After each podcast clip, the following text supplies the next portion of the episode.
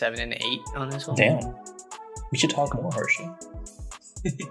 Yeah, I'm good.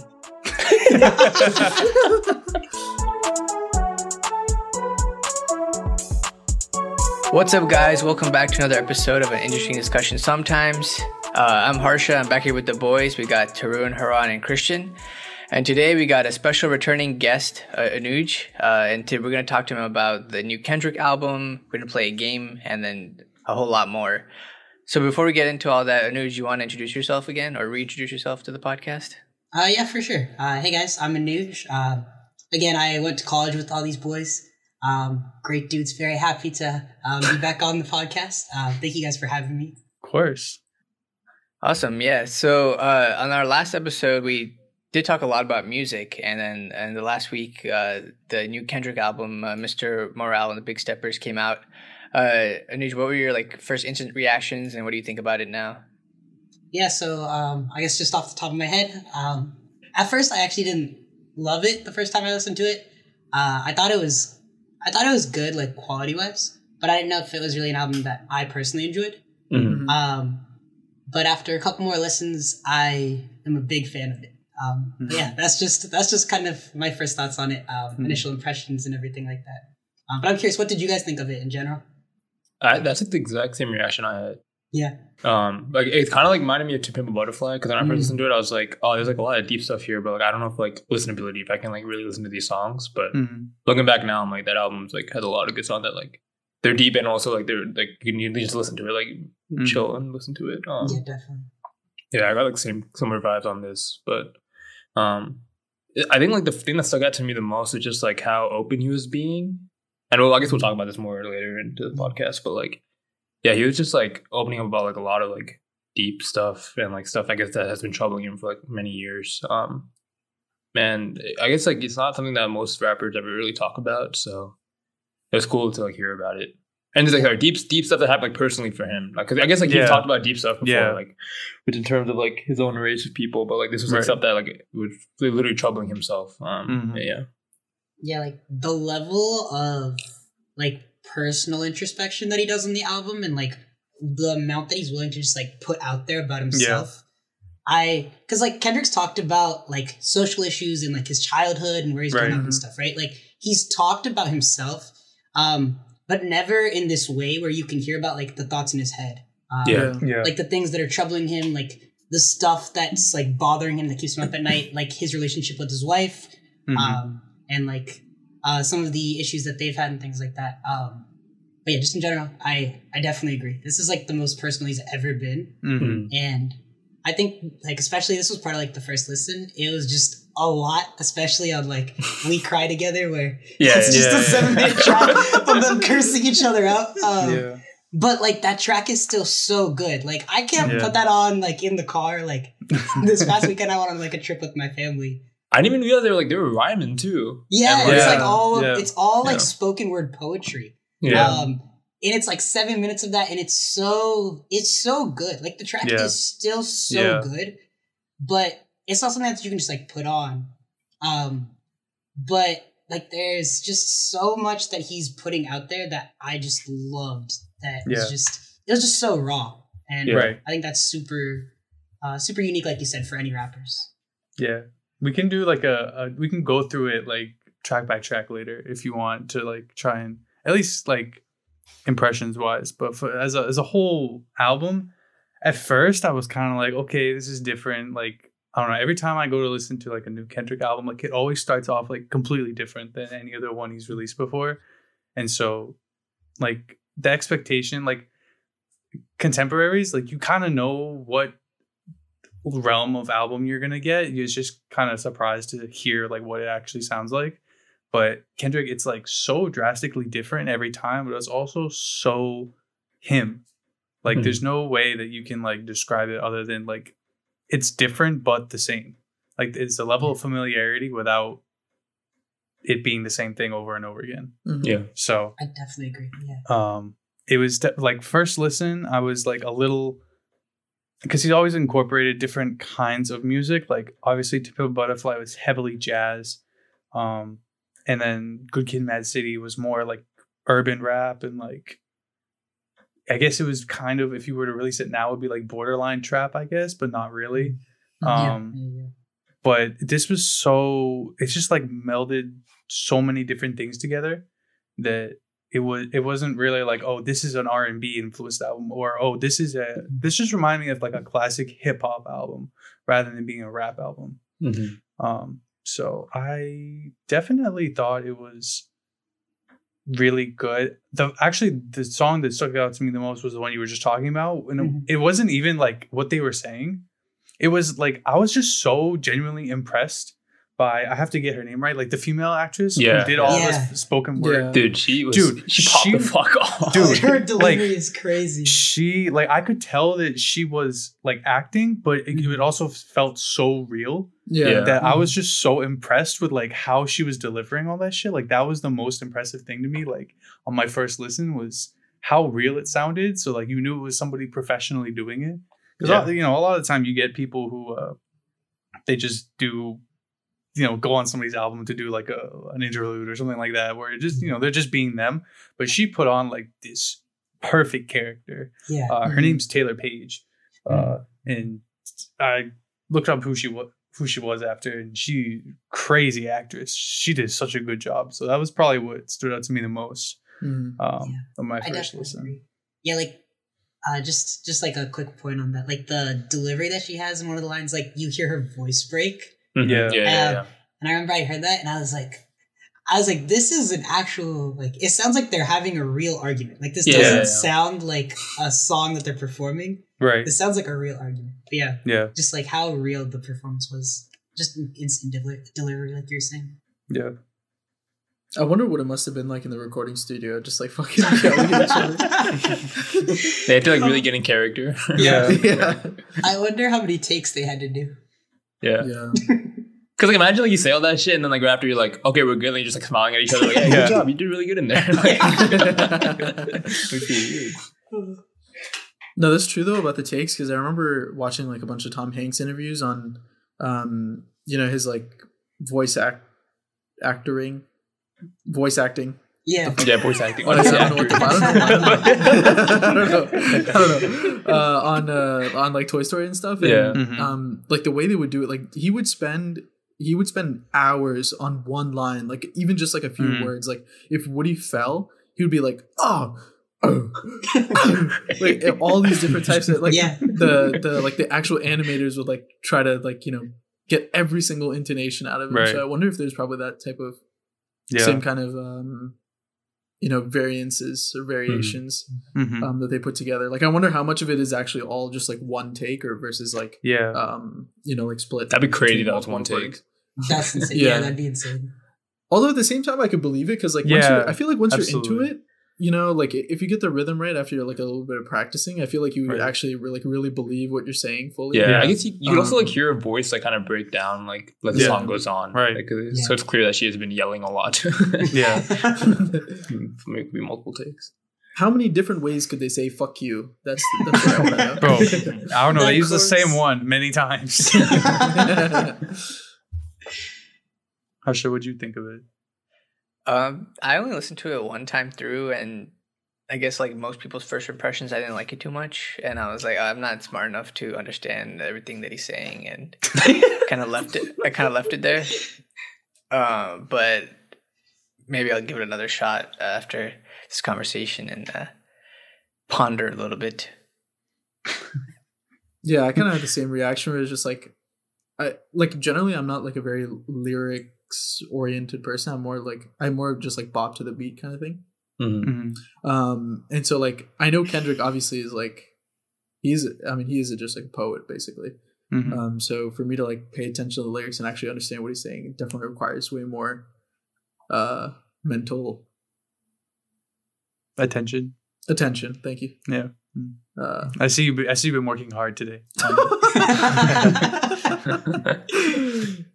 So yeah, I guess we can like start from the top and like go song by song. There's I think 16 songs or something. Like we don't have to go through all of them, and also some of them are interludes. So it starts off with "United in Grief." This is a song is like he's like I grieve different. Like that's probably like the most important, or like the line that stands out the most. So I thought it was a very strong open to the album. Mm-hmm. Like you hear these kind of like To Pimp a Butterfly, like the jazz and the whatever, and there's different instrumentals going on, and it's a little hectic, but it's also very well put together. Mm-hmm. I thought it was a very solid song to kick off the album with. But then you could tell like immediately, I mean, you know from listening to it, but you know that if you hear that as the first song on the album, like I guess you could tell then that was going to be like the theme is like opening up and like that sort of, I don't know. I don't know if this is a weird thing to say, but it gave me like weird like Hamilton vibes with like the piano like interjecting like between like his conversation, like well, not his conversation, it's like rapping, and I don't know. No, I that was the first impression I had. I also thought that the like instrumentation stuff at the beginning, like it sounds like they're like getting ready to put on a play. Like I don't know if that was the intention or not, but I definitely got like when you're talking about like Hamilton, it sounds like they're getting ready to put on like a musical almost. Imagine a Kendrick musical. That would be interesting for sure. And it all culminates to We Cry Together. No, that's true. I definitely feel like this album is like super theatrical in a sense. Like in general, I also think it's more like gritty, aggressive kind of too. Mm-hmm. Like more. I mean, you kind of touched on this, Ron, but like down in the depths type of thing. I think like the first like 9 songs are like a lot more like confrontational, I guess, and like a lot more. And I think like the second half of the album, I guess, which is weird. So the first half, like Mr. Morale, is that like okay? Yeah, I think so. Yeah. Second half, Big Steppers. Yeah. And I guess the Big Steppers is a little more like self-reflection, a little less confrontational. Like I guess like the first half is just a lot more like toxic, I would say. Yeah. Like, no, I agree. And like I feel he's like talking about like his like how he's like viewed as like a god kind of like a little bit and all that. Yeah. I don't know. I like how they split it up. I definitely do. Yeah, I did too. And also something that I do like is like right at the beginning, there's like minimal production, I guess, on this. Like I'm a little biased. I'm a big fan of like piano and keyboard stuff. Like there's a piano behind me. Like I like grew up playing piano. So the second that I heard like all this piano production, right. I like immediately loved it. So that's definitely like something that's biased on my end, but something that I really enjoyed about the album. If we're talking about the piano, the one song that stuck out to me in the first half of the album was "Father Time" with Sampha. That one was like I already love Sampha because like he always has really good interludes like in songs, but then like also like the piano like that they were doing, or the keyboard they were doing in the song was like really nice as well. I guess. Sorry, go ahead. No, you go ahead. I guess just in general, Father Time is my favorite song on the album. I also love Sampha, and like the keyboard riff that he does was just so good. Like, oh man, I also love the way he comes in on like the chorus, and like I guess I'm jumping out ahead a little bit, but yeah, I just loved like the track and how it was put together and everything. Like you're talking about like that keyboard. It's crazy. Yeah, I guess we both come from piano backgrounds, so it makes sense. Way to flex that real quick, Ron. Okay. No, I'm just saying. I guess we both come from piano backgrounds. Well, I mean, Harsha also had the piano background, so. Yeah, but you didn't flex I like that song too. Okay. It's mid-song, mid-album. Nah, I like that song. How did you feel specifically about the riff by Sampha? It really spoke to me in my childhood. Okay. I think we would be here all day if I actually we went song by song, but I thought N95 was a really, really good song because it was definitely because like it has, even though this album is very conceptual, it has like some songs you can like play on the radio or like play at a pregame. I don't know if any of these are club songs, but like they're like they can be like group listening, like one-offs, rather than listening to the whole album all the way through. So I think N95 is definitely one of those. Yeah, definitely. I guess, the next standout for me is Father Time. I mean, like, I do like Worldwide Steppers and Die Hard. I still have, like, I probably listened to this album, like, 15 times already. But I still don't know the name of every single song because I just, like, put the album on and, like, they don't say the name of the song in every song. So I haven't I guess, like, dignified when one song ends and the next one begins, and like what it's called. So, but definitely Father Time is, I think it's also my favorite song. It's either that or Mother I Sober, but yeah, those Father Time is definitely, I think I've never heard anybody like talk about that subject like it. And I guess we kind of have to explain for people who haven't listened to it. Father Time is talking about like men with like father issues, or as they sang the song, daddy issues. And I feel like as a society, like we kind of like talk about like women having that problem a lot more. I guess in rap, they always talk about like, oh, I grew up without a father. But in his case, he's talking about like he grew up with a father, but he has like issues with that relationship. I feel like that is like a subject that was never talked about ever. Yeah. At least, I mean, it probably has been, but I haven't heard it contemporarily, like, popularized. So that was definitely, that's probably one of the most unique songs that I've ever heard. And yeah, I think any time Sampha's ever sampled or featured, like, I don't know, he just, I've never, like, seeking out. Sucked out. I've never gone out of my way to listen to his individual work, but yeah, anytime he obviously what's the Drake song? Shit, Further Time. Too much. Oh yes. Too much. Yeah. And then, of course, yeah, Father Time. Wait, what are you talking about, Haran? I don't know. I think Furthest thing. I don't know what Drake song I was thinking about on that album. I'm thinking, and then there's the Kanye song. Pablo. Yeah, it's on Pablo. Oh, is it Saint Pablo? Is it Saint Pablo? Yeah. Okay. I just looked up Sampha. The first thing that came up was "Too Much" by Drake, with Drake, and the second thing was Saint Pablo. But it doesn't say Sampha's name in it, which is fucked. Yeah.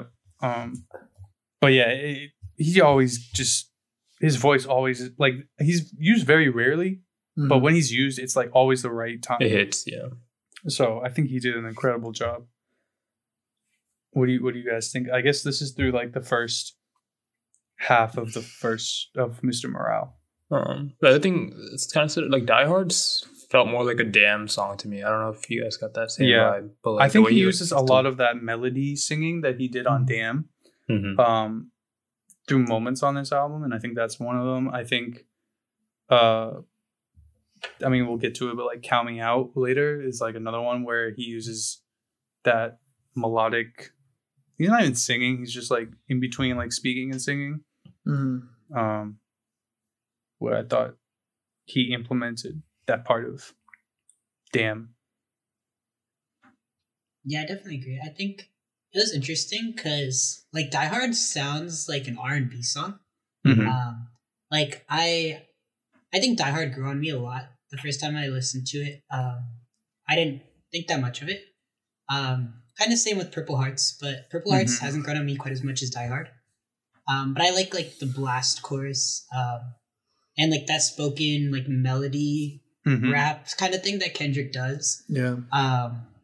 That I think that at certain points in the album, I felt like it worked better than others. But on Die Hard, I personally really liked it. Yeah, Purple Hearts didn't really work for me. I don't know. I feel like him and Summer Walker didn't work. I don't know. That was just my first reaction to it. I thought she really showed up on that song, in my opinion. Again, with Summer Walker, I don't like. I heard her like in really really popular songs. I've never listened to like her individual stuff, but I think when I saw like the people who were featured on this album, there were like some names that I recognized and some that I didn't. Obviously, when it came to Taylour Paige, because she's an actress, not an artist, I was like, who the fuck is that? But we'll get to some of the other people later. I'm sure we will get to that. But obviously, I feel like over the last few years, if you didn't think that Baby Keem is going to be on this album, then you don't know what's going on. Because, I mean, I didn't learn they were cousins until I learned who Baby Keem was, and then it all made sense. Bro, they're cousins? I didn't know that. Holy shit. And they started, well, they didn't, but like Kendrick signed Keem to his label, which is like right before or right after, like, Keem started to blow up, like, last year, the year, 2 years ago. I don't even know time anymore, bro. But, yeah, so Keem was always going to be part of this album. Anuj, real quick, what did you think about that Keem album? Like, the one that he dropped last year? Yeah, Melodic Blue, right? Yeah. I think it was pretty good.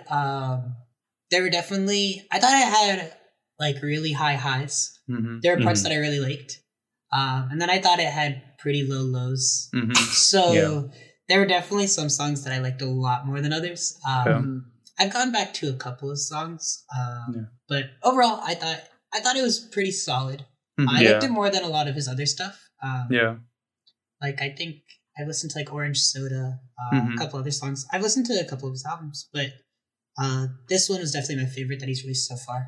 Yeah, I would agree. Yeah, I feel like there's at least, like, there's, like, 5 or 6 songs on that album that I think I listened to, like, quite a lot. But I haven't touched the rest of the album because I just didn't like it the first time. I feel like the album actually has variety, is where a lot of his other stuff didn't. He was just, it sounded like Orange Soda. Like, I listened to Orange Soda. I was like, okay, cool bop. And then didn't come back to it after, like, a month. Mm-hmm. But I feel like there's actual different types of songs. Because a lot of, like, specifically rappers, I can't speak about other genres, but they use, like, I want to say gimmick, but they use the same formula for a lot of their songs. And so, like, you know what you... It's an expectation. Like, I don't know if you know free Gunna or whatever, but if you listen to a Gunna song, you always know what you're going to get. It's the same flow. He's going to use the same flow. And if you like it, you like it. And if you don't, you don't. And it's not going to change. It's a one. The thing is, I feel like Gunna is actually listenable, even though he does the same thing over and over again. The person I cannot stand anymore is DaBaby, bro. Yeah, that's what I thought. Fucking song, dude. It sounds exactly the same in the worst way possible. Yeah. Everything sounds like bop to me, honestly. Yeah, he uses the same flow all the time. And it's, there have been a couple of times where he's used a different flow. I've been like, holy shit, he can actually rap. He just chooses not to. And that's actually more annoying. Yeah, that's the worst part. I think this like leads into something that I also really like about this album in general, and like some of my favorite albums in general, I guess, are just when, like, artists get more experimental or they change up their sound. That's something that I really appreciate, and, like, I think that there's a lot of music out there that sounds pretty similar. Like, a lot of artists release stuff that sounds pretty similar over their over their careers. Mm-hmm. But when artists, like, you talked about how this Kendrick album sounds different than the other ones. Mm-hmm. But it still sounds like Kendrick, right? Yeah. And I think that when artists can do that, it's what makes them, like, last on the scene. Like, Kendrick's been around for so many years now. I think J. Cole does it pretty well too. Mm-hmm. Like, there's other artists as well that have done it, but I think that with, like, DaBaby, he released like 5 albums where he rapped the exact same on every single song. Yeah. And obviously he had, like, other things pop up that made him fall out of favor, but true, very true. But I think that him sounding the exact same for, like, the 4 years that he was relevant is part of the reason that he fell off. I'm sorry, I don't mean to throw shots at DaBaby. 4 years is being generous. I fucking love it, dude. It's the first time I heard him talk shit. I'd say 4 years is very generous. I think, like, his range was, like, 2019 to 2021. Yeah, I would agree. But I just think, like, I really appreciate it when artists, like, take these risks. Like, this album is, like, Mr. Morale and the Big Steppers. Like, I don't think I've ever heard a song like We Cry Together. No, never. So, like, for him to go out and do something like this, I think it's just nice because it's so refreshing. Yeah. Could you say the same about Drake, Anuj? You know, he's always trying new stuff, like Jamaican bars and Arabic bars and stuff. I will say I do appreciate that Drake does try new stuff. Like, he doesn't always sound the same. Yeah. He does have, like, variety in his songs too. Mm-hmm. I don't hate Drake, I promise. I do, Drake has grown on me. But I think he's a good artist, and I think that he's done it before. So yeah, I do think Drake has it in him.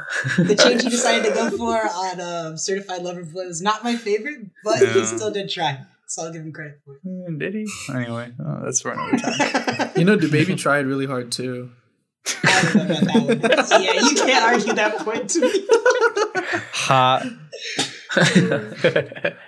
Hot. But yeah, so I guess unless anybody has anything to say about the first half, I guess we'll just have to talk about We Cry Together, which if you haven't listened to the song and you're actually just not interested in listening to like music, like I would still recommend to go listen to this like quote unquote song, because it is, as we were describing earlier, like it's mostly just spoken poetry. Mm-hmm.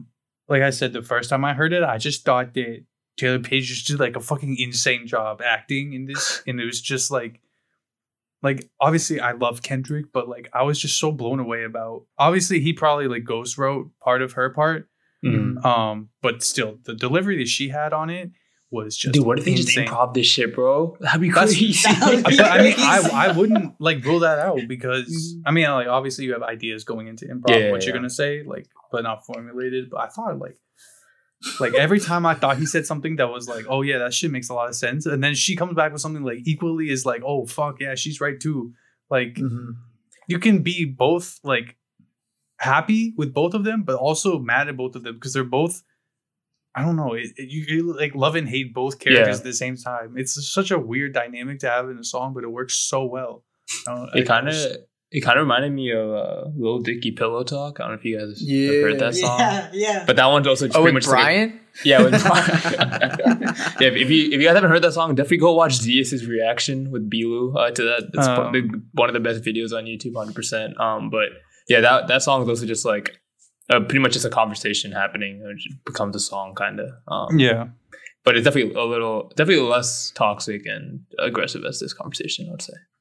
But that's not saying much. Yeah. I'm sure some of it had to have been improv, right? Like, because it's like, you know, when you go into a school presentation, you kind of have a script going, but then when you actually present, it's like, you know, a bit different here and there. Like the ideas conference. Dude, shut the fuck up, dude. Shut the fuck up, dude. Don't ever bring that shit up again, bro. That story only lives within episode whatever 113. We shared it more than 2 episodes, bro. Oh, okay. Those 2 only. Shut up. But no, how many? Well, I guess what I was leading to is like, if they're improvising, like, how did they know when to stop saying "fuck you"? They didn't. They start saying "fuck me" after that. Yeah, that's the only like thing I was surprised about in that song is the ending.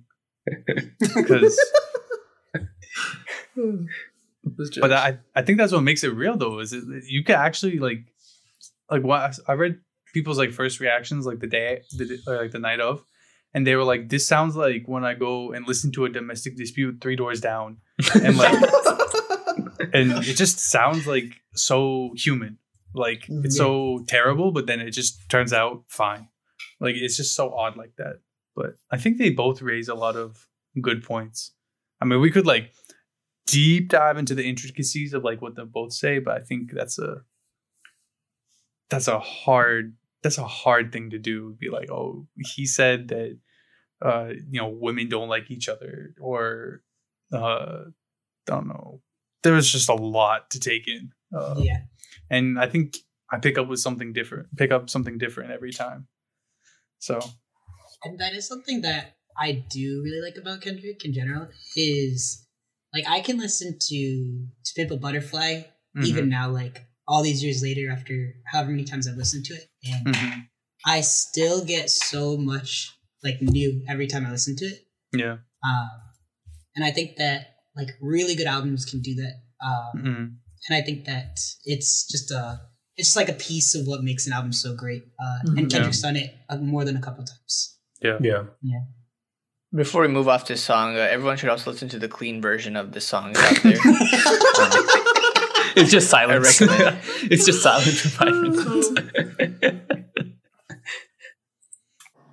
All right, guys. Just like how Kendrick's album has a interlude or a split in between 2 discs, our podcast is split in between 2 parts. So we'll catch you on the other side.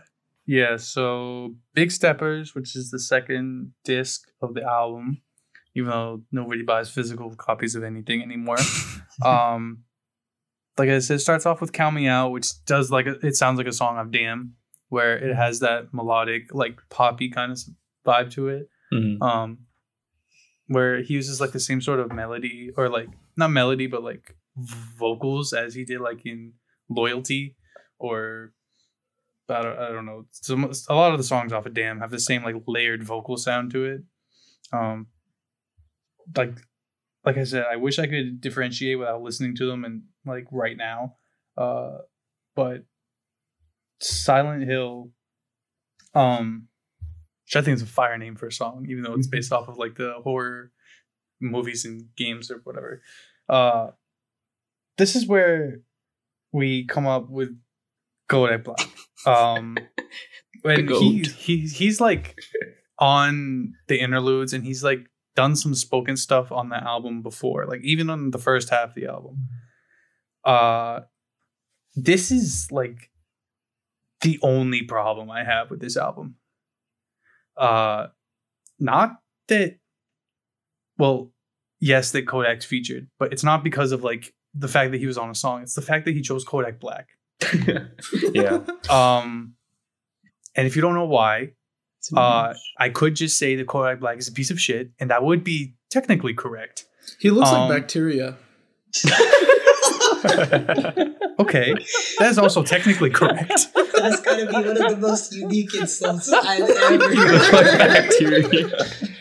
I was just thinking about his hair, man. It looks like, I don't even know. It's like, what is it called? The cilia, celiac? I don't know.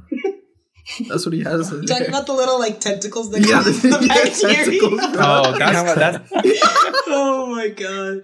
That's the Florida hairstyle, man. They do something different in Florida with all. Like, you ever see, you guys know Island Reggie Bullock, boys. Like the NBA player, Reggie Bullock? He's got he's got those, but like, he's got like three, like really long ones on his head. Yeah, shout out to Reggie Bullock, bro.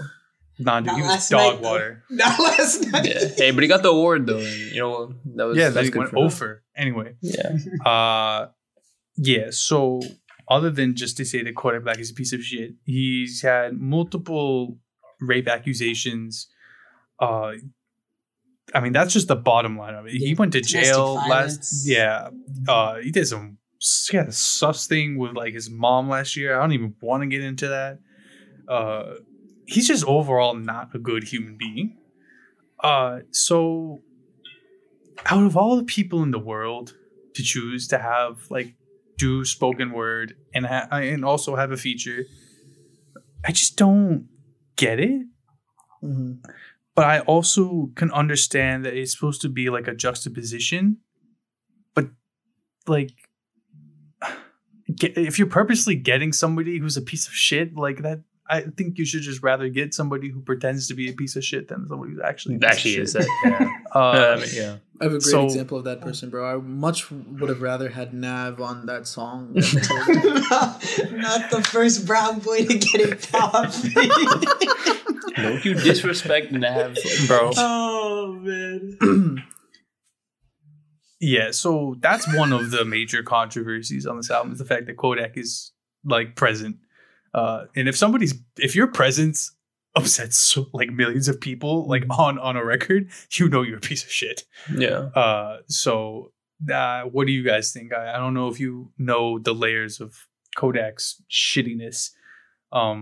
But yeah, what do you think of him existing here now? Yeah, I feel like I was never a big Kodak fan to begin with. Not like, I guess his personal life I didn't really follow, but just his music I never really liked it anyway. Or like I liked very like few songs of his. But yeah, like, I guess I kind of agree with what you're saying. Like, kind of like having him on the album kind of contradicts like some of this point he's trying to make. Yeah. And like even like not even this album, but like his like all the messages he's like shared in like album previous. So yeah, I wasn't really sure about that whole collaboration. For the song itself, it's all right. It's like a it's like a modern like rap song, I guess. I don't know. The hook is interesting. Like that was pretty good, man. That was pretty I love that. That was great, bro. What's the whole bar that he says? Push these bitches off me, like, huh? Yeah, you do. Yeah, I don't know about the other lines, so can't divulge. Can you do it again, Haran, real quick? No, I'm all right.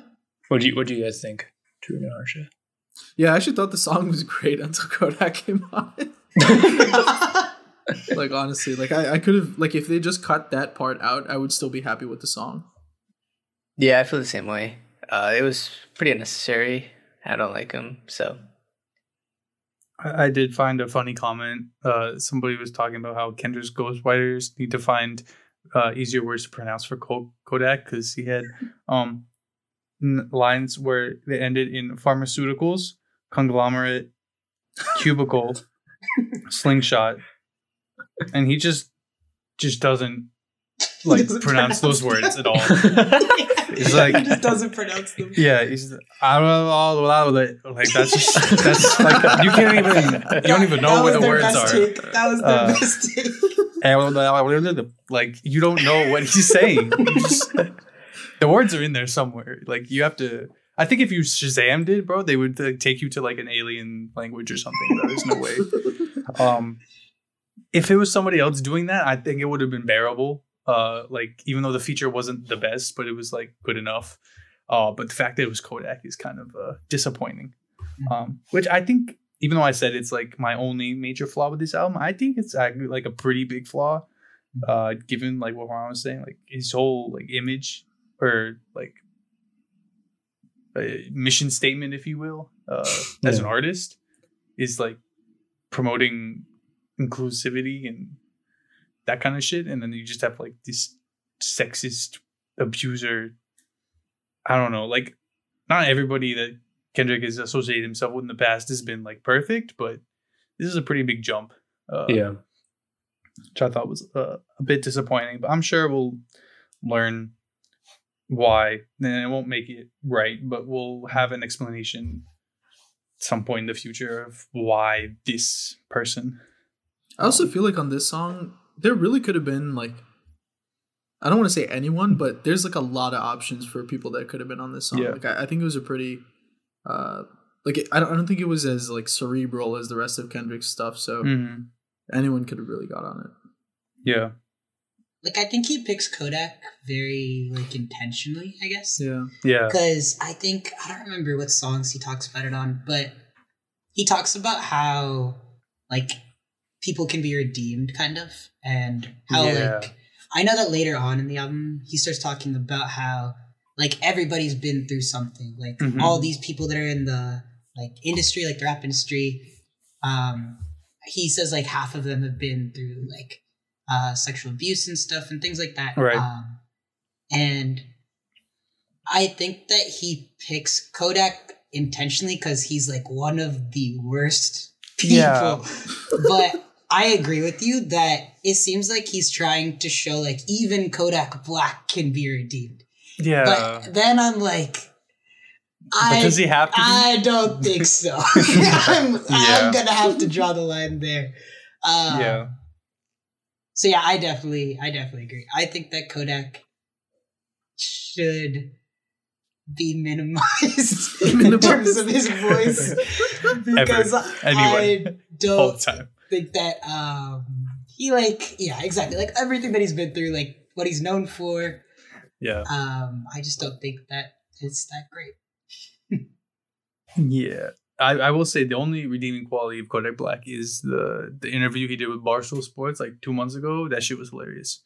But that excuses absolutely nothing he's ever done in his life. They were kind of making fun of him during the interview. So it's worth it. But did they call him bacteria though? Probably not. Is that going to be the quote for this episode? On there. The next, I mean, we could go through Savior. That's like the actual Baby Keem feature. I think this is where I find one of my flaws with Baby Keem as an artist. That hook sucks. The chorus sucks, 100%. It's trash. I like the beat's nice, but I fucking hate the hook so much that I just don't listen to the song. That's my take. Keem is like how Anuj was talking about with his album. Like Keem's highs are like pretty good, but his lows are like pretty ass. Like he I don't know. There's no consistency with what he does. Which is very frustrating. Like it's also going back to what he was talking about, like where you need to experiment, but he's like doing the same thing, but he like doesn't do it well all the time. Yeah. What I learned from this experience is that you shouldn't do a chorus if he's featuring on a song. Yeah. Like, or at least have a better written chorus. I don't know. The beat is good in the song. Like I feel like it was wasted. I feel like it wasted the potential. Yeah. So that's what happens when you mix family and business, you know? Fair. I personally really like Save You. I think that the hook is all right. I definitely think that the beat is pretty crazy. Yeah, the beat's nuts. But yeah, I personally really like Save You. I like what he talks about, and I thought the Baby Keem hook was, I thought it was decent. I didn't think it was bad. Yeah, I like the message in Savior, probably top 3 or 4 on the whole album in terms of message. Yeah, the hook, like, I'm now remembering, like, the song. Now I remember that the actual verses are probably some of my favorite on the album. But yeah, the hook is... I'm just thinking back to, like, Kendrick's features on Keem's album were, like, lit as hell. Okay, but... You have to remember that Kendrick is like ghostwritten for like 60% of what Keem's put out. So yeah, I guess that's true. Yeah, and if Kendrick wrote that hook, then he's got some responsibility too. I think he was like, all right, I've done all this shit for you, so just give me a hook. And then he came up with that, and that's like when you come to class without doing your homework, and then the teacher starts collecting it, and you just fucking write down whatever answers just to pass it in. So yeah, hook aside. I think it's a great song. And then we move on to Auntie Diaries, which is, I would argue, the more controversial song. Well, depending on who you are. Because in Auntie Diaries, he uses the F word. And I'm not talking about fuck. I'm talking about the F word used to degrade homosexual people. And... I had this discussion with my family because they were talking about, oh, he released the album. And I was like, oh, yeah, but you know, there's like 1 or 2 things.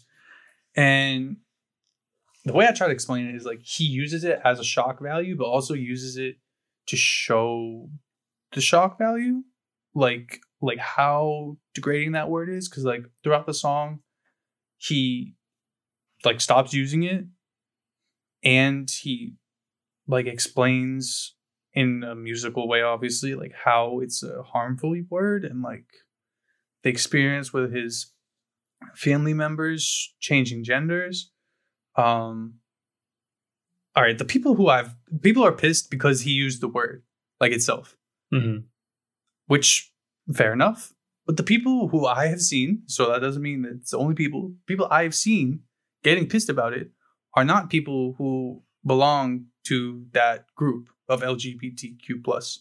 It's all like straight people who are pissed off. And so like that doesn't mean it's okay that he used it, but I think it's a tricky line, but I think if the people who are affected by that word are okay with it and have come out and said like, this is bringing awareness to the subject, I feel like, I don't know, like it's a case by case basis. I don't know. What do you guys think? Yeah, I guess I personally thought that like the story of the song itself, I thought was really, it was like really well done. Like it was beautiful the way that he talks about like his aunt and his, I think it's his cousin, if I'm not wrong. Yo, what if it's Baby Keem? Sorry, go on. But I thought that the way that he talks about it was, again, it's like so open, it's so like personal. Yeah. And he talks about like the memories he has with his aunt, and eventually she becomes his uncle. I thought that was like, it was such like an open story, and it was so like beautiful to hear. But then I think when he uses the F word in the song, I think like I can understand that it's definitely like controversial that he uses the word itself, but I think that his intention with using it is to frame it in a better light and to explain also why it's harmful. So like you've talked about, the conversation that I've heard around it is for people who are in that community. I've heard very positive things from like what I've read online and everything. Obviously, it doesn't take into account everybody, and everyone might not feel that same way. But from what I've heard, people who are a part of that community who heard this song have felt very like touched by it and have really loved it. That isn't obviously universal, but that's just what I've seen. So I guess my takeaway from it is that if he is getting this message across to, it sounds like maybe more of the group that he's kind of targeting the song with. Yeah. Then I feel like he's used it. I don't know if tastefully is the right word here. Right. But like more intentional. Like effectively? Yeah, like effectively I think is the good word to use. Yeah. So yeah, I think that like what he's trying to convey in the song comes across well. Yeah. I think it's also like, I mean, I don't know if like kids are listening to these songs, but like I'm thinking back to like my experience in like elementary school and like middle school, and like people would say the F word. Like, I mean, I may have said it maybe once or twice because like other people were saying it, but that was like said, like people were saying it in school and stuff, and like I guess like no one really knew better that like what like the real connotation behind the word and stuff. Yeah, and like he kind of explains that in the song too. Right, and like just like that kind of message, I think is like important to be shared, and like yeah, I can see like why people will be upset at like him saying it. Okay, he says like multiple times in a row, right? But yeah, like I don't think he's saying it like in a derogatory fashion. It's more of like an educational, like trying to like explain his experience. But yeah, I mean, I guess it doesn't really matter what I think. It really matters what the LGBTQ community feel, and like what they feel is the most important, like how they're affected. Yeah, I feel the same way. I think context matters when you're talking about this stuff. So you can't just take it at face value. Oh, Kendrick said the F word and then shit on him for that. So the context is important. And for me personally, like I saw it on Twitter before I listened to the song, so I was kind of prepared, I guess. So I think I understood what he was doing, and I wasn't upset. But then also, who really cares if I'm upset or not? You know, so. I care about that. We care if you're upset, Harsha. Are you upset? No. Moving on. Who gives a fuck? Tarun, do you have any thoughts? Oh. You said moving on. I was waiting for you to move on. No, moving on from Harsha not feeling well. Oh, okay, sorry. Yeah, I mean, I think my thoughts pretty much... echo all of what you said. I will also say though that like Twitter especially, what you see on there is really just like, I guess the most, I would say generally is like more of like the extreme opinions, like like people on Twitter just like being super yeah, I mean, I guess extreme is just like the dramatic. Best way to put it. Yeah, dramatic, exactly. Yeah, just to get more impressions and stuff like that. Yeah, no one's gonna be like, "Oh, that was a good album." That's it. Like, yeah, gotta be like, those tweets are not gonna rise to the top of the threads. Right? Yeah. So, like, yeah, I would say like I feel like maybe Reddit is a better place to find like information on like, this discussion. Yeah. I think Twitter is generally just like a fucking like cesspool of. Whack opinions and hatred generally. Yeah, the only like I try not to go on Twitter for any people's opinions, but I do go on Reddit, and I think you have to take into consideration that Reddit is like user base most of the time is like straight white males, and so that's like with a grain of salt. But what like prompted me to like really realize that like people were talking about this is I saw a TikTok of this girl who was like super, I wouldn't say pissed, but she was like upset about it. And I mean, she was also upset about the Kodak thing. So like, I understood that a lot more. But it's like, she was like super upset about like, oh, you can't say this word. This is like people saying the N word, which he also says like at the end of the song. He's talking about that. This like time, I think it was like right before the pandemic, I think it was, where he brought this white girl up on stage and she sang Mad City and she said the N-word, and people got like, because she was like singing along, and it brings up this whole debate about like, oh, if the artist says the song and you're singing the song, like that doesn't make it so, that doesn't mean it's okay, but like people think it might be okay because you're just singing along to the song. It's a whole different debate, but it's in the same vein. And he says it at the song. He's like, oh, we can all say the F word, only if you let white people say the N-word too. Like, that's kind of like the last line of the song. But that was this girl's argument. And then there were like a bunch of like LGBTQ plus people in the comments that were like, no, this is actually like raising like awareness to people, like to not use that word as much. So we don't think it's like as harmful. Like, it could potentially have been done a different way, but this way is effective and we're not angry at it, kind of thing.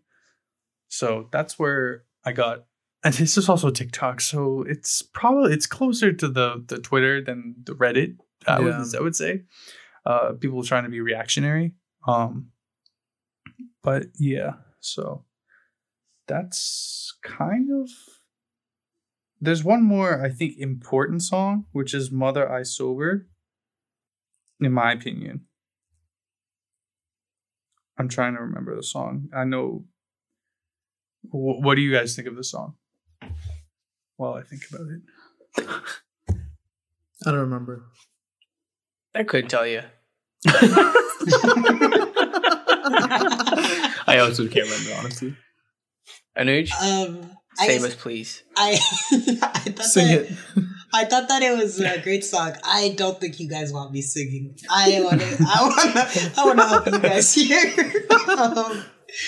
But I thought Mother I Sober was, I think it's one of my favorite Kendrick songs, along with Father Time on here. It's probably one of the, I think it's the only other song on here that I think is in like my favorite Kendrick songs from the album. He talks about like his mother and her relationship with him, thinking that he has been abused. Right. Because she has been abused. So it's like this, it's this conversation from Kendrick's perspective about how his mom keeps asking him if he's, like, basically if he's okay. And he's like, I didn't lie. I told her that I'm fine. But she doesn't believe me. And it's kind of, it's so like sad to hear because you just hear like his perspective on like, why doesn't my mom believe me? Like, I'm telling the truth. Like I've been doing okay, but it seems like she's really hurt. But I think it's kind of up in the air the whole time if Kendrick is really telling the truth or if he thinks he's telling the truth, kind of like if he's blocked out of his memory, basically. Right. And I'm trying to remember exactly what he says, but later in the song, he's talking to his wife, I believe. And he's talking about his addiction to lust, which comes up a couple times on the album, but when he's talking to her about it, he's saying like, no, I'm not addicted. Like, I'm fine. And he says after that, he's like, and that was the moment that I was live. Like, I have also been abusing like lust. Like, other artists have abused like drugs, like alcohol, things like that. But I've abused like lust. Like, I have this abuse for it. And like all this talk about like abuse of like substances or like people or like sexual abuse that he talks about. It's like it's a very sad song, but it's so like personal. And I think this is the part of the album where it's at the end of it, his kid comes on, and his wife comes on as well, I think. But they say like, you did it, Dad. You broke the generational curse. Like, you talked about this issue and you like finally told the truth. Like, you brought this to the light. Right. And like, it's just his kid's voice, and it's like happy and sad at the same time, I guess. But yeah, I guess I've been talking for a while, but I think that in general, like the way that that's like done, it like kind of states like the whole purpose of the album, like right. Kendrick breaking through, like bringing to like these like issues that like he's dealt with, but also like the community deals with, and how he wants to like break them. But yeah, that's my long thoughts on the song. Great take. Thanks, man. Yeah, I agree with you. I think I was just skimming through the lyrics to try and remember what the song sounded like, and Now, and obviously you gave a great description of what the song is. But I definitely want to hit on the fact that it is kind of a encapsulation of what the whole album is where I think in society, people talk a lot about, like you were saying, substance abuse, like physical abuse, sexual abuse, but people don't always like talk about like mental abuse where it comes like mental manipulation and that sort of thing. Where you're the one doing it or being the victim of it. And some people will do it and not even realize that they're doing it because they're not as aware to those sort of situations. And then, like you were talking about in that moment where he realizes, like, he's, like, in the middle of it. I think that's one of those layers of the album that, like, you have to really, like, self-reflect or you have to do some sort of, like, deep thinking to, like, kind of articulate your own thoughts to it. Where it's such a individual problem. Like, you can be in the, like, deep into this, like, mental, I don't know really what to call it, but, like, it doesn't have to be abuse, but you can just be so confused about, like, what you're looking for or, like, what you're trying to do that you end up, like, creating, like, a tornado effect where, like, you just destroy everything in your path or you hurt people or whatever. And I feel like that's one of those moments where it's something that everybody can think about and, like, apply to how they view things. So yeah, that's the penultimate song to the album. Mirror is the final song, and one of the things I really like about Kendrick's albums is that they, like, loop back really well. Mm-hmm. Is that when you get to the last song and it starts playing the first song in the album again, like, they are pretty, like, fluid. Which I think pretty much everything after Section 80 has done really well. I think obviously To Pimp a Butterfly did it the best, but yeah. So unless anybody else has any lingering thoughts about the album, would people like to give scores, or do we just want to move past the rating system? We can give scores. So. I'm done. Okay. I do want to say I really like. I think it's the last, like, bar that Kendrick is saying. He says, "It's sorry I didn't save the world, my friend. I was too busy building mine again."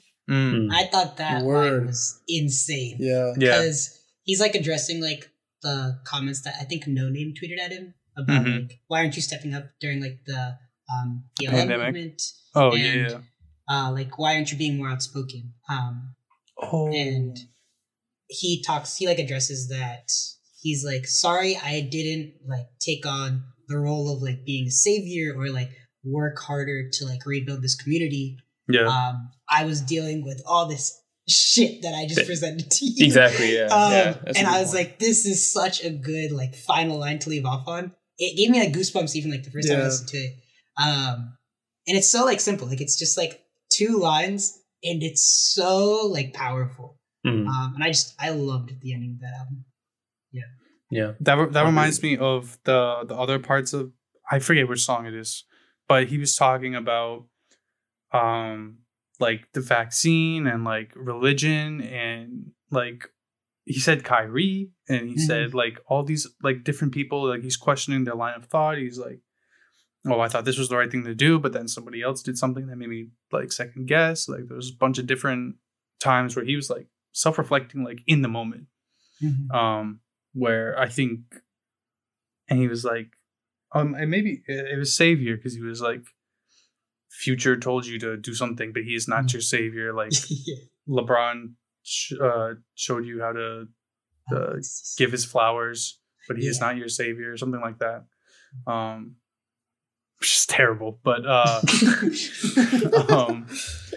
but yeah. So, like, there's also, like, I don't know. There's so many layers that's why I've listened to this album 15 times. Is that there's just so many things that you can pick up on differently each time.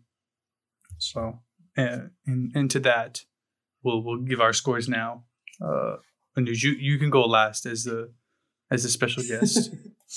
Harsha, you started off. Whoa. Clearly, like, in the beginning when I said, I listened to it one time, I didn't like it that much. I feel bad giving it a bad score after all this conversation that I learned from it. That's why you're starting. So first, you can give a pre and a post. Can give a pre-score and a post-score. Pre, I was like, you know, like between a 5 and a 6. I was like, I don't really like care to listen to this again. Like, I need to sit down and like think about it and listen to it. And I didn't want to at that time. But after talking about it with you guys, I think I'm up to between the 7 and 8 on this one. Damn, we should talk more, Harsha. Yeah, I'm good. I guess for those of you that have like listened to it more than I have, where do you guys think it also like ranks in terms of Kendrick's other albums, along with your score? Whoa! Okay. That's a loaded question, my guy. Yeah. I'll go next so that you guys can think about that. Okay. But I think conceptually, 10 out of 10. Musically, probably 7-ish out of 10. But overall score, 1 out of 10 because of the absence of Nav. Nav features insane ranking. 10 out of 10 for sure. Insane ranking. No, but yeah, I think I'd probably give it a 7. I think if I listen to it more and like Harsha said, basically, I think if I listen to it more, it'll go up. But where it ranks, I don't know. I still think Good Kid, Mad City, or yeah, I think that might be my favorite still. But like, where does this rank though? Oh, like you know, like third, bro, maybe third. So what's bottom of that list? What's Kendrick's first album called? Section 80. Yeah, that one. Wow! Oh, whoa, dude! Yo, this would not be at you. We're kind of brazy right now with that. Mainly because of the absence of Nav. Get out, bro! Wait, do we count Black Panther as part of this, like his album? That's not part Panther. Of his. No. That's part of his like being an artist. Like those songs he's like done, but I don't think it's part of his like discography. Okay. Oh, discography. Okay. I used it correctly. I think I'll give this. I'll give this album like an 8. I think. In terms of ranking, okay, I just wanted to get this off my chest. Like, people shit on Damn a little too much. I think it's a good album. Like I think listenability, Damn might be like. Wait, what? He just said. He just said Damn. Continue with your sentence. I think the listenability, like Damn, has like a lot of because there's like 15 songs on the album. I swear, like I could listen to like 10 of them all, like, on repeat for sure, at least 10. So that's loyalty. I was gonna say that. But like on this album, like I don't know, but like it just came out, so like I don't really know how many songs I could like listen to like multiple times like after. But ranking, oh god, wait, Untitled Unmastered on there too. Yeah, I was just about to say that because I redact my previous statement. I think Untitled and Mastered is the last because I literally don't remember a single song on there for some reason. Okay, I love Untitled and Mastered. Okay, so. Dude, I don't know what to. I can't rank. I'm not answering that question. I don't. What the fuck? You have to. No, I don't. You didn't even rank. What do you mean? I said Untitled. He did. You gave one, and you just gave bottom. No, he said like third. Yeah. Right? Okay, he said third, and then yeah. But like that doesn't like. But don't you want to know the full ranking? I just asked where this ranks in the rest of it. So, dude, you can just give me a number. I don't know if I can though. I feel like it's. I need. Dude, you're being really difficult right now. Jesus Christ, give a fucking number. There's like what? Like I feel like it's not fair to judge an album 2 weeks after it came out. I feel like it's not fair, especially compared to like all these albums that have been out for like years now. So, that's my answer. Hey, Christian, you go, man. You're so difficult, man. Okay, so I think, you know, I came to the hard conclusion that this album's like a 9.3. Damn. 93? 9.3. Nice sig figs on there. Anyway, I think it's above Damn, but I think Haran's right that Damn does get too much shade. I did not like Damn a lot when it first came out, but it did grow on me. But I feel like I'm going to look back on this album like I look back on To Pimp a Butterfly, where if I want to go through like an experience, I'm going to put this album on a lot, where like I have to be in a certain setting to listen to a full concept album and like be in the mood to think about it the whole time that I'm listening. I always flip-flop between Damn or To Pimp a Butterfly and Good Kid, Mad City is number one. And this is very, very close to both of those. I think it's just short of it because, well, I did talk about how much I don't like the fact that Kodak is on here. So that does bring it down a little bit. Just like morally. Oh, Mr. Morale. Ooh. Oh, oh, it's demon. Oh, but morally is spelled like morale. I see. What? What? Shut up, Nav. But you know, if we're talking about a full ranking, I'm gonna have to start with. But we're not. Oh, but he said I could. But he said I could. Okay, fine. C4. Which I don't know if you guys have ever heard before, but it's Kendrick's first mixtape or his second mixtape, okay. Which is it's the Carter 3, but Kendrick over tons of different Carter 3 beats. Really raw, great mixtape. Overly dedicated, very up and down mixtape.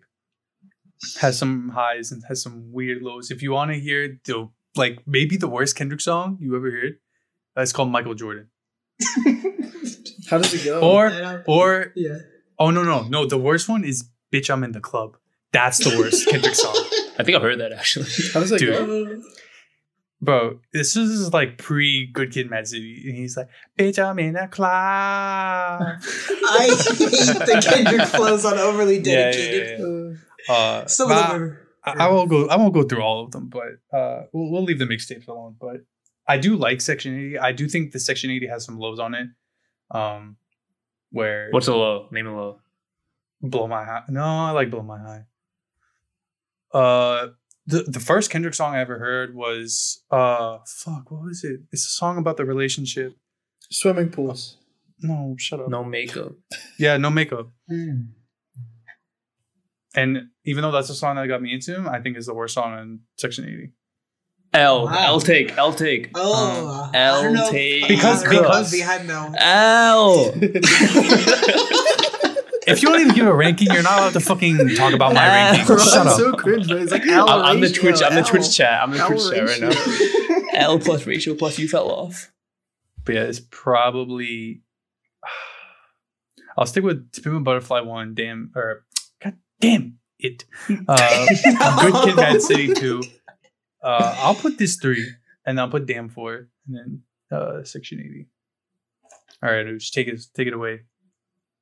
Let's see. I think I have a similarity as you. I'm like between like a 9 and 9.5. I think my biggest gripes with the album are just that the reason I don't think it's a 10 is I don't think that the Kodak inclusion is a great idea.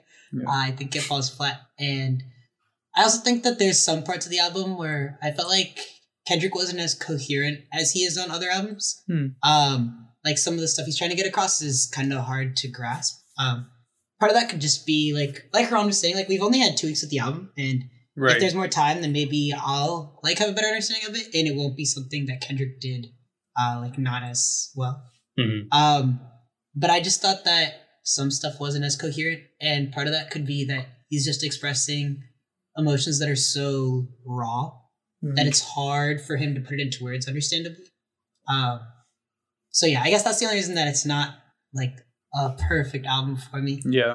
But I do think it's really, really good. As far as ranking goes, let's see. So from the 5 albums, for me, it's probably Section 80. I didn't even say Untitled Unmastered. I do like Untitled Unmastered. It's probably above Section 80. Sorry. Continue. Above Section 80. Yeah. I think I would put Untitled Unmastered 4th.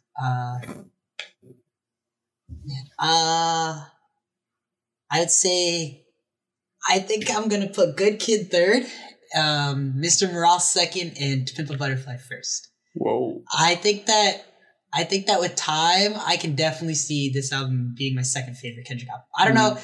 To Pimp a Butterfly is one of my favorite albums, so I don't know if it could quite get up into like that top three for me. Right. But yeah, I definitely think that it's definitely like two or three. Right now I'm gonna put two. Mm. Yeah. Interesting. Well, it's definitely I agree with the fact that it could be a grower where over time, you know, you get more attached to it. Yeah. No, I'm laughing, man. Lots of replay value. It's so disrespectful. But yeah, I think it lacks very minorly, like sonically, like kind of like what Tarun was talking about, where some of the actual audio is a little hit or miss. But the content of it is like on par, I think, with To Pimp a Butterfly. Yeah. Like the intellectual part of it is just, I mean, if it's gonna take 5 years for the next one, bro, I'll wait another 5 years, bro. It's just insane. So that wraps up our Mr. Morale and the Big Steppers conversation. I didn't think we would spend over an hour talking about that, but we did. I think we went pretty deep. But we did tease that we had a game to play. It's kind, I don't really know who wants to describe the game. I don't know how to best describe the game. I can give it a shot. All right, take it away, pal. So the four of us, not Anuj because he's a special guest. We will never make our guests do work for us. That's not contractually obligated. We might do that in the future. Yeah, we might do that in the future. Essentially, we all came up with two different bars, if you will, from different rap songs, and essentially we're just gonna say the bar as it is, not like rap it, so to give anyway hints and. Yeah, it's pretty simple. Like you say the bar, and then you have to guess the artist and the song in which it was said. Mm-hmm. Yeah, and then it's just like we'll just keep track. I mean, the thing is, we all came up with questions, so like it's gonna be hard to like have a winner.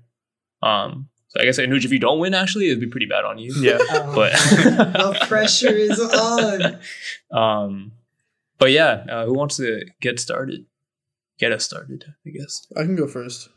Right, okay.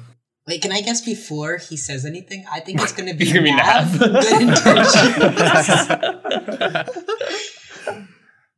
You'd think that. I specifically didn't try to find Nav. Okay.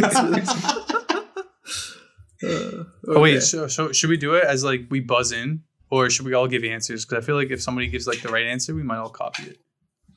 Mm. Oh, we can do a buzz in. Okay. Should we have buzzer noises? I don't think we should murder. Oh, okay. No. Haran's a winner. Haran, can you do the Kendrick sound from the Kodak? No, I can't. Other one-time thing. Just whoever says it first. Yeah, how about that? Okay. Yeah, that's fine. Like first come, first serve. Okay. This first one might be a little bit easy. But I don't remember hearing it. So, anyway. Never been a gopher, but I always been a soldier. Wait, can you repeat that? Yeah. Never been a gopher? Never been a gopher, but I always been a soldier. I think it's Migos, but I don't remember what song. I legitimately have no idea. I don't think I remember that. T-shirt. Yeah, Harsha got it. Okay, 1 point for each, I guess. We can get 1 point for the artist, 1 point for the song name. Okay. I guess. Sure. Yeah, the flow is like, never been a gopher, but I always been a soldier. Mm. Yeah. It's a good thing we didn't rap that. That sounds exactly good. Okay, plus one for Harsha, plus one for Christian. Next one. Monday morning, got a dentist appointment. Little bitch, you can check out the dentures plate.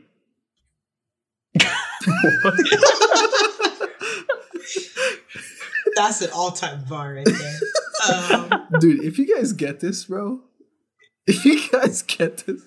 Honestly, if someone could guess the artist for this, I'll just give you the points. Because, like, I think it's pretty hard. But especially the way I said it, I feel like it's really hard. Can you repeat that one more time? Sure.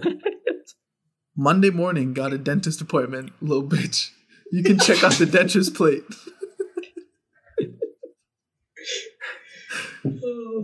A Lil Yachty.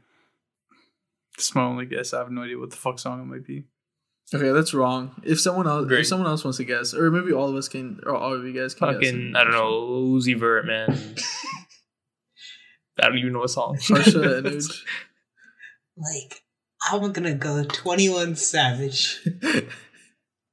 Harsha? So it's none of those? No. I have no idea, honestly. Like, Lil Baby? No, it's Young Thug from With Them. Oh, Young Thug would say I was going to get like that. He's like, I want to fuck her, but she play more games than the NBA. Monday morning got a dentist appointment, little bitch. You can check out the dentist plate. Oh yeah. That's what he said. Honestly, I knew if you had said the first bar, I probably would have got it. But because of that second bar where you can't understand a fucking thing he says. Fair play. It's fair literally play. Just that flow that you can understand, bro.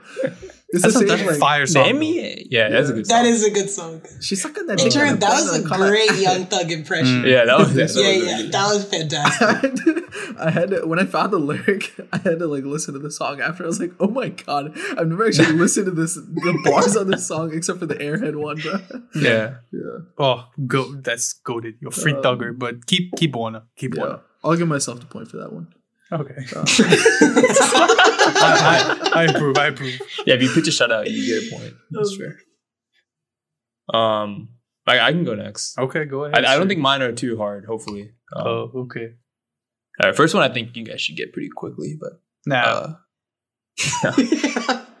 Life is a beach, I'm just playing in the sand. Lil Wayne. And Drake. I don't know.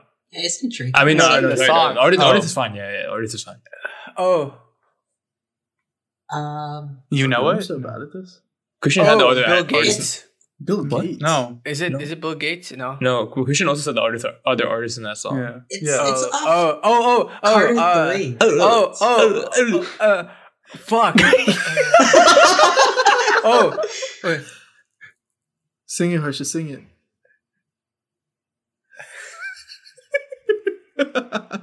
Right above it. Yeah. Oh, nice. Good shit, Harsha. 2 points for Harsha. How does this song actually go? Life is a beach. I'm just playing in the sand. Beautiful instrumentals. Yeah, dude, it was in like Mountain Dew commercials or some shit. Yeah, right? Was it really? Yeah, I think Like so, 2 years ago, like recently. That was probably like the song that really got me into rap, but like one of my first like favorite rap songs. Mm. So does Harsha my gateway to same. Does Harsha get 2 points for that or just one for guessing? Give him two. You got both the song. Okay. Give him three. Oh, no, that's too far. All right. The next song, or I guess the next bar. I don't like how you're smiling before you can say it. I'm trying to like I'm gonna not smile while I say Blueface. Is this gonna be goofy? No, it's not goofy. I got 99 problems and they all bitches.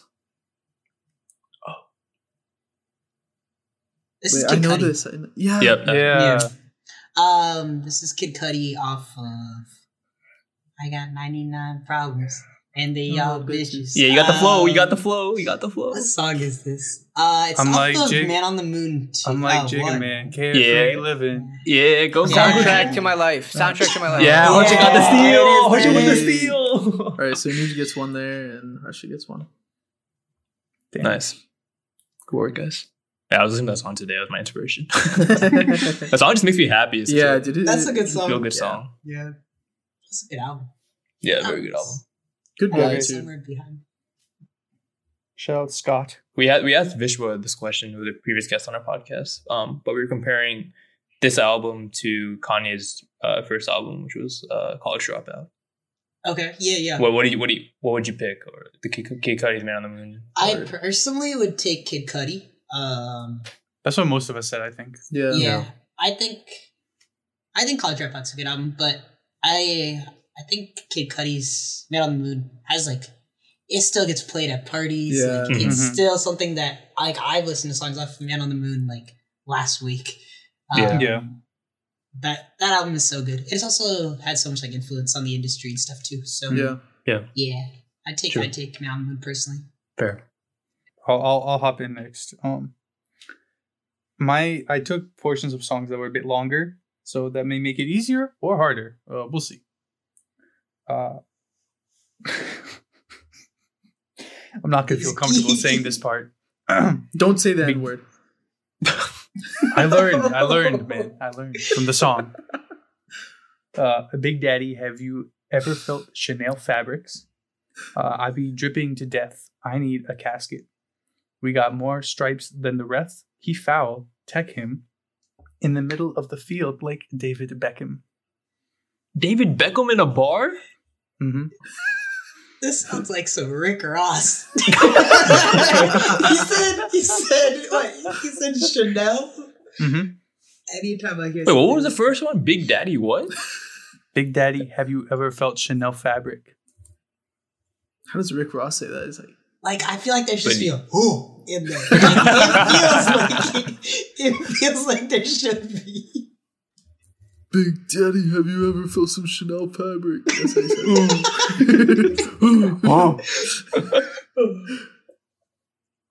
I don't know who this is. Bend it like Beckham. Oh, that's Pop Smoke. What am I doing? Without Beckham. Woo. Dude, I have no idea, man. Dude, I legitimately have no idea. Is this like artist we know? Mm-hmm. Beckham. Who would say Beckham? Dude, I'll just say Migos. Fucking Playboy Cardi, man. I don't know. Mm. Okay. Cardi doesn't talk that much in the song.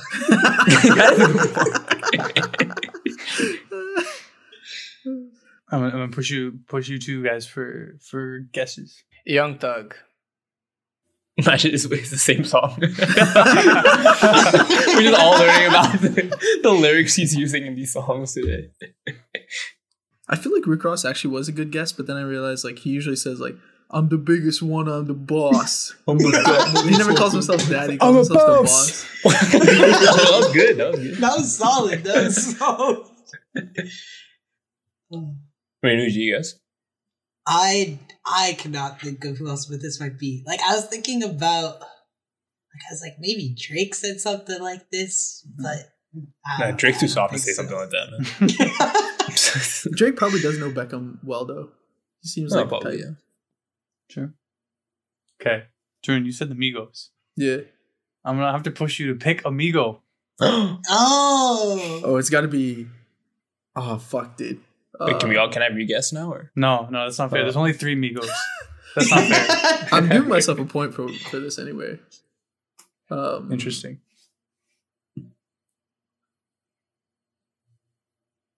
There's only three. I think it has to be Takeoff.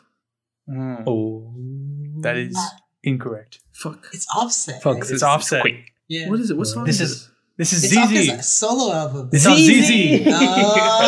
By Kodak Black. It all comes full circle. Wait, how does this song go? I mean, how does this part go? Phil Chanel fabric. I be dripping to death. I need a casket. We got no stripes for the rep. He foul tech him in the middle of field like David Beckham. Yeah. No, man. Yeah, that's good, man. I won't give myself the point, but respect. You get half a point because you got Amigos. Okay, I'll give myself a point. The beat on that song is so crazy. Yeah. Okay, this one should be easier, I think. Her body got an ass like a ruler that a ruler couldn't measure, and it make me come fast, but I never get embarrassed. This is Kanye. Yeah. Wait. Her body got an ass like a ruler? That a ruler couldn't measure. Body got an ass like a ruler. Wait, say the next line. Oh, and it make me mercy. And it make me come fast, but I never get embarrassed. Oh, wait, I actually know this is. Wait, I think this is Kendrick, right? Yeah, this is Kendrick. I feel like this is off of. Yeah. Somebody got to say it. Is it backseat? It is backseat freestyle. Yeah, freestyle. Yeah. You said Kanye, and I was like, Kanye had the bar kind of like that, but it's something else. Yeah. He has the that's why God created like eyeballs. You know what I'm talking about? The one that started up. Is that awful? Started up, but with Lloyd, and Kanye had like a bar on that. It was like, her booty is why God created eyeballs, and her booty is why God created my balls, or something like that. I was thinking out for her. So Haran got 2 for that?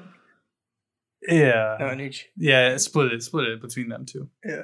Okay. No, I think Haran got it before I did, didn't he? No, we can split. No, split. Yeah, we'll definitely split. You're too kind, Haran. You're too kind. It's not Haran, bro. It's me. I'm the point master. All right, Harsha. You got close us strong. All right. Migos. I'm gonna move me some dope like Future. I'm gonna go in that bit with a ruler. I'm gonna toast me at N-word like strudels. God, you said that so whack. Can you repeat it, please? I'm gonna move me some. I'm gonna move me some dope like I'm Future. I'm gonna go in that bit with a ruler. I'm gonna toast me a N-word like strudels. Oh, that was pretty funny. The last line. So I picked it. Okay, I'm pretty sure this is Young Thug. Shit. I was gonna just guess Young Thug because he called out just Future so much. Or could be Gunna. Wanna? No, I think you're right with Young Thug, bro. I don't know any other rapper that would talk about strudel.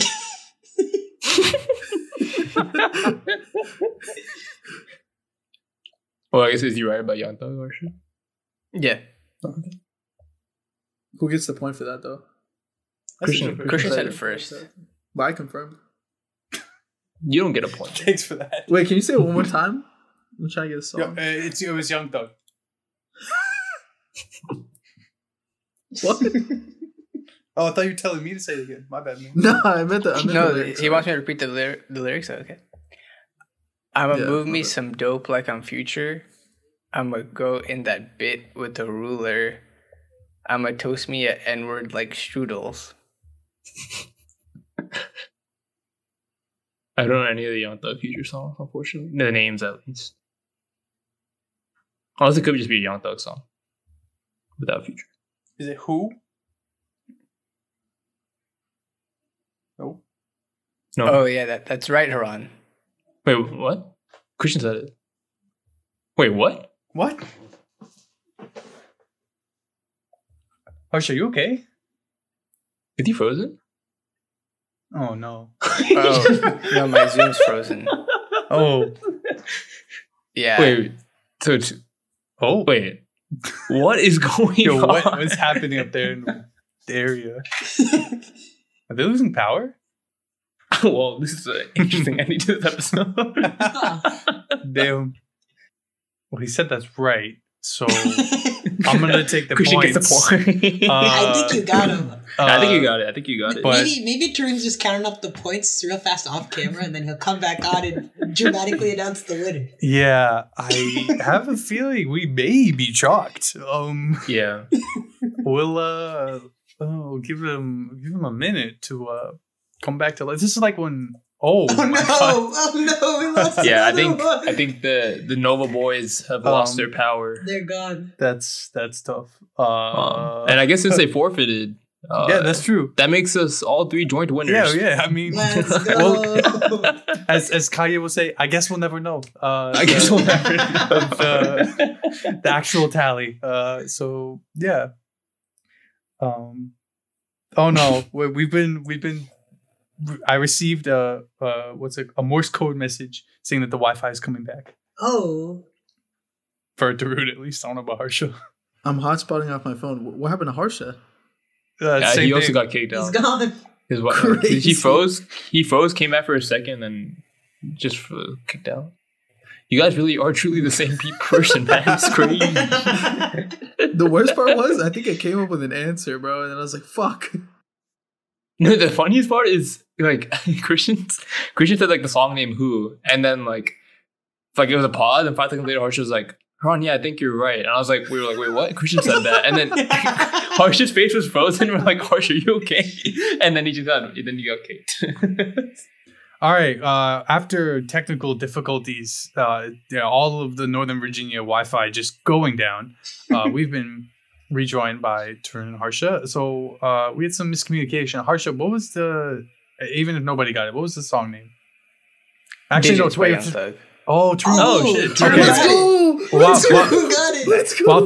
While we were on break, Tarun did say that, so I could pull out the evidence. Dude, Tarun just killed his Wi-Fi so he could look it up on his phone. Bro. That's cheating, bro. That's crazy. Yeah, and he did some fudging of the number. But while you guys were gone, me, Haran, and Anuj came to a majority decision that the three of us were just joint winners. So, good luck. Wait, but I have the points right here. But yeah. One more question, right? Or one more bar? No, I needed two. Oh, you did two? No, I do have another one. Okay. No, I did one. I have a second one. Wait, you don't want? Yeah, that's what I thought. Okay. Yeah. Yeah. Then right. Go ahead. Look, I'd be probably on my skateboard trying to learn a new trick. I just fucked an avatar. Now I got a blue dick. Money talks, bullshit walks, if the shoe fit. Money talks, bullshit walks. Dude, this sounds so familiar. Blue dick sounds so familiar. The money talks. Dude, the song would be difficult, but I feel like the artist is probably easy. Is it Lil Wayne? Yes. Yeah. Mm-hmm. Yeah, that sounds right. Oh, is it No. Is it is it Gunwalk? No. Fuck! I know the song, dude. Because he says "Money Talks, Bullshit Walks" on a different song. That's his actual song. Yeah. But this one, he says it on a feature. It's like different, a little bit different. Hmm. So I think I'll just give the answer. Yeah, that's fine. It's "I'm a Boss" remix. Yeah, and then as I was Googling song lyrics, I found another one that we all are already shared on the podcast, but I want to see if Anuj will get it. It's "Take them boys to school, swagonometry, bitch, I'm bleeding bad, like a bumblebee." We did this exercise on the podcast before, so I won't ask the rest of them to guess, but Anuj, if you got one. Oh, man. I'll take a guess. Swagonometry. Who is clever enough to come up with that term? I'm going to go with... I'll go with... I don't know, bro. I'll go with our boy Nav. He hasn't gotten enough love on this episode. Keep it that way. Does someone else know the answer then? Isn't it Thug? Yes. It's Young Thug. Our friend Young Thug again. Thug, baby. What song was it though? Best Friend. That's my best friend. Right. Well, even though Harsha, you're my best friend, I have to let you go. Fix your internet. But we're gonna end this episode. That's my way of saying that. It's just to be 100% clear. We want to thank Anuj for coming back again. We had a great musical discussion. You have anything you want to say before we wrap this up and head out? No, nothing else from me really. Thank you guys for having me on. I appreciate you guys deep diving into the Kendrick album with me. It was a lot of fun talking about it with you guys. Nothing else from me. Just thanks for having me on. Awesome. We definitely appreciate Anuj taking some time to hang out with us for an hour and a half or so. We hope Tarun and Harsha's internet gets fixed quickly. But if you like what you heard from us, you can catch us on Spotify, Apple Podcasts, YouTube, wherever you get your podcasts from. We're on Instagram at An Interesting Discussion. You can check out all of our wonderful video, picture, whatever kind of posts we got. We have tons of posts about our guests. We can see whoever is coming on maybe next week or who was on last week. We have tons of different kinds of posts. Check them all out. Make sure you drop us a follow. And that's going to wrap it up. We hope you guys enjoyed. Special thanks to Anuj for coming on again, for being a big stepper with us. And we'll catch you guys next week. All right. Bye, guys. Bye.